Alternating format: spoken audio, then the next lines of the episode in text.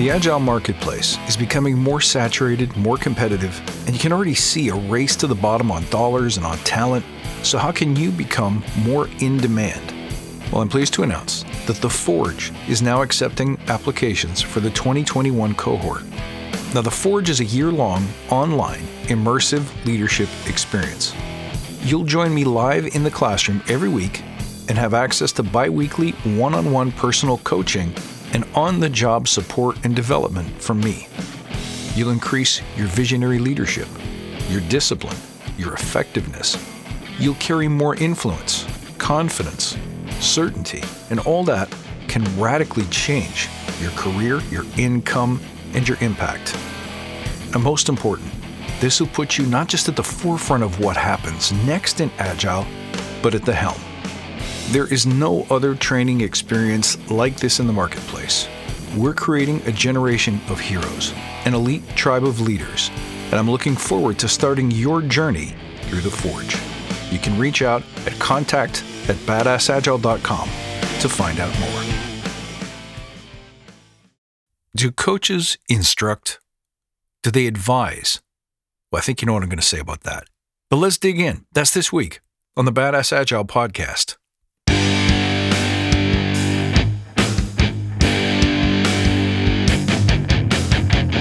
Greetings, team.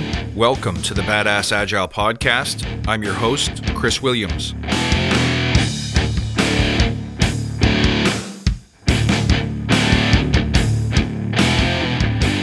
Greetings, everybody. Welcome back. I thank you, as always, for tuning in. Great to see you. One of the big questions that you hear from time to time is Are coaches necessary? Do agile coaches add any value? Well, of course, you know, part of my time I spend being one so naturally, I think that it's a worthwhile pursuit, and I think it can add tremendous amounts of value to teams. But I also think the current state of coaching is a little too fluffy. And I want to explain what I mean by that. But before we do, let's take a moment to remember why we're here. To create an elite tribe of leaders who truly serve their clients and communities by doing what matters and what works, relentlessly chasing value and excellence like a badass. There's so many resources out there about what you need to do to be agile, but we're focused on who you need to become in order to lead teams. So let's hammer down those fundamentals to create a truly unique and powerful force in this industry. Remember, if this helps you, you can tell your friends and you can join us in the Facebook Badass Agile Listener Lounge.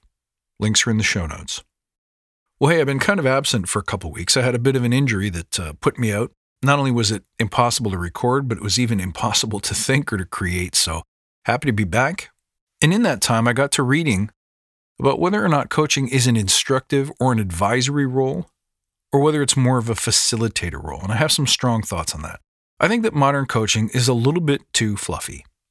Increasingly, I see more and more sentiment that coaching is something that you do almost passively, in the sense that your job is to bring out the right solutions the right mindsets, the right actions in a collaborative, maybe consultative way. And that's created a knee jerk reaction to any coach who offers advice, a coach who pitches solutions, or worse still, a coach who directs or advises. Let's take a moment to think about that. If you're being paid agile coach rates to coach what's supposed to be a high performing team that already has a scrum master, that's already there to facilitate, to bring out the best in people, and to guide them through the ups and downs, the ins and outs of Scrum or whatever framework you're using, if you already have that, your job is to help people level up. I think that the coach has many important roles. Your job is to inspire, in my mind, first and foremost. But the minute that you inspire people, if you're good at what you do, people are going to start asking the question how? How do you do that? How do I get better? How do I get to the places that you've seen? How do I get to the levels of performance that create the fabled stories and the, the victories and the big wins? Well, listen, the only way to answer that question is with a story, some instruction, some guidance, some solutioning. Let's put this down right now. All coaching is teaching. Coaching is not just about making people feel good and helping them arrive at their own conclusions. Look, if they already had the right conclusions, if they had all the information they needed to make the right decision in a given moment, they'd be doing it already, and they definitely would not need you.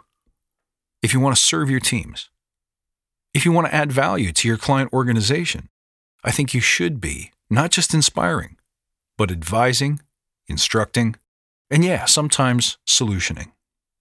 Think of an Olympic coach. Pick your favorite sport. Do you think an Olympic level coach would look at their athletes after a bad performance or a substandard performance and say, okay, you missed the dunk, or your lap time is off. What do you think you need to do? What do you think happened there?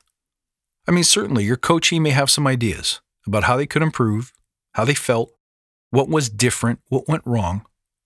But sometimes as a coach, you got to break out the playbook and say, here's where you missed. Here's what I saw. Your job as a coach is to have had enough experience that you can offer exactly that kind of advice. Your job is to guide and to mentor, to give them little experiments or performance tweaks to at least try and measure and see if it makes the difference that makes the difference. But you know something else? There are times too, as a coach, when you can see that people just aren't listening. They're not taking the advice. They're not being disciplined. They're not following the steps. They're not honoring practices or honoring commitments to themselves and to one another. And I think in those situations, it's entirely up to the coach to call that out, to let people know that the reason why they're not getting the results that they want is because they're failing to take either the coaching or their own knowledge, their own virtues, their own commitments to heart. You know, a great coach knows the playbook.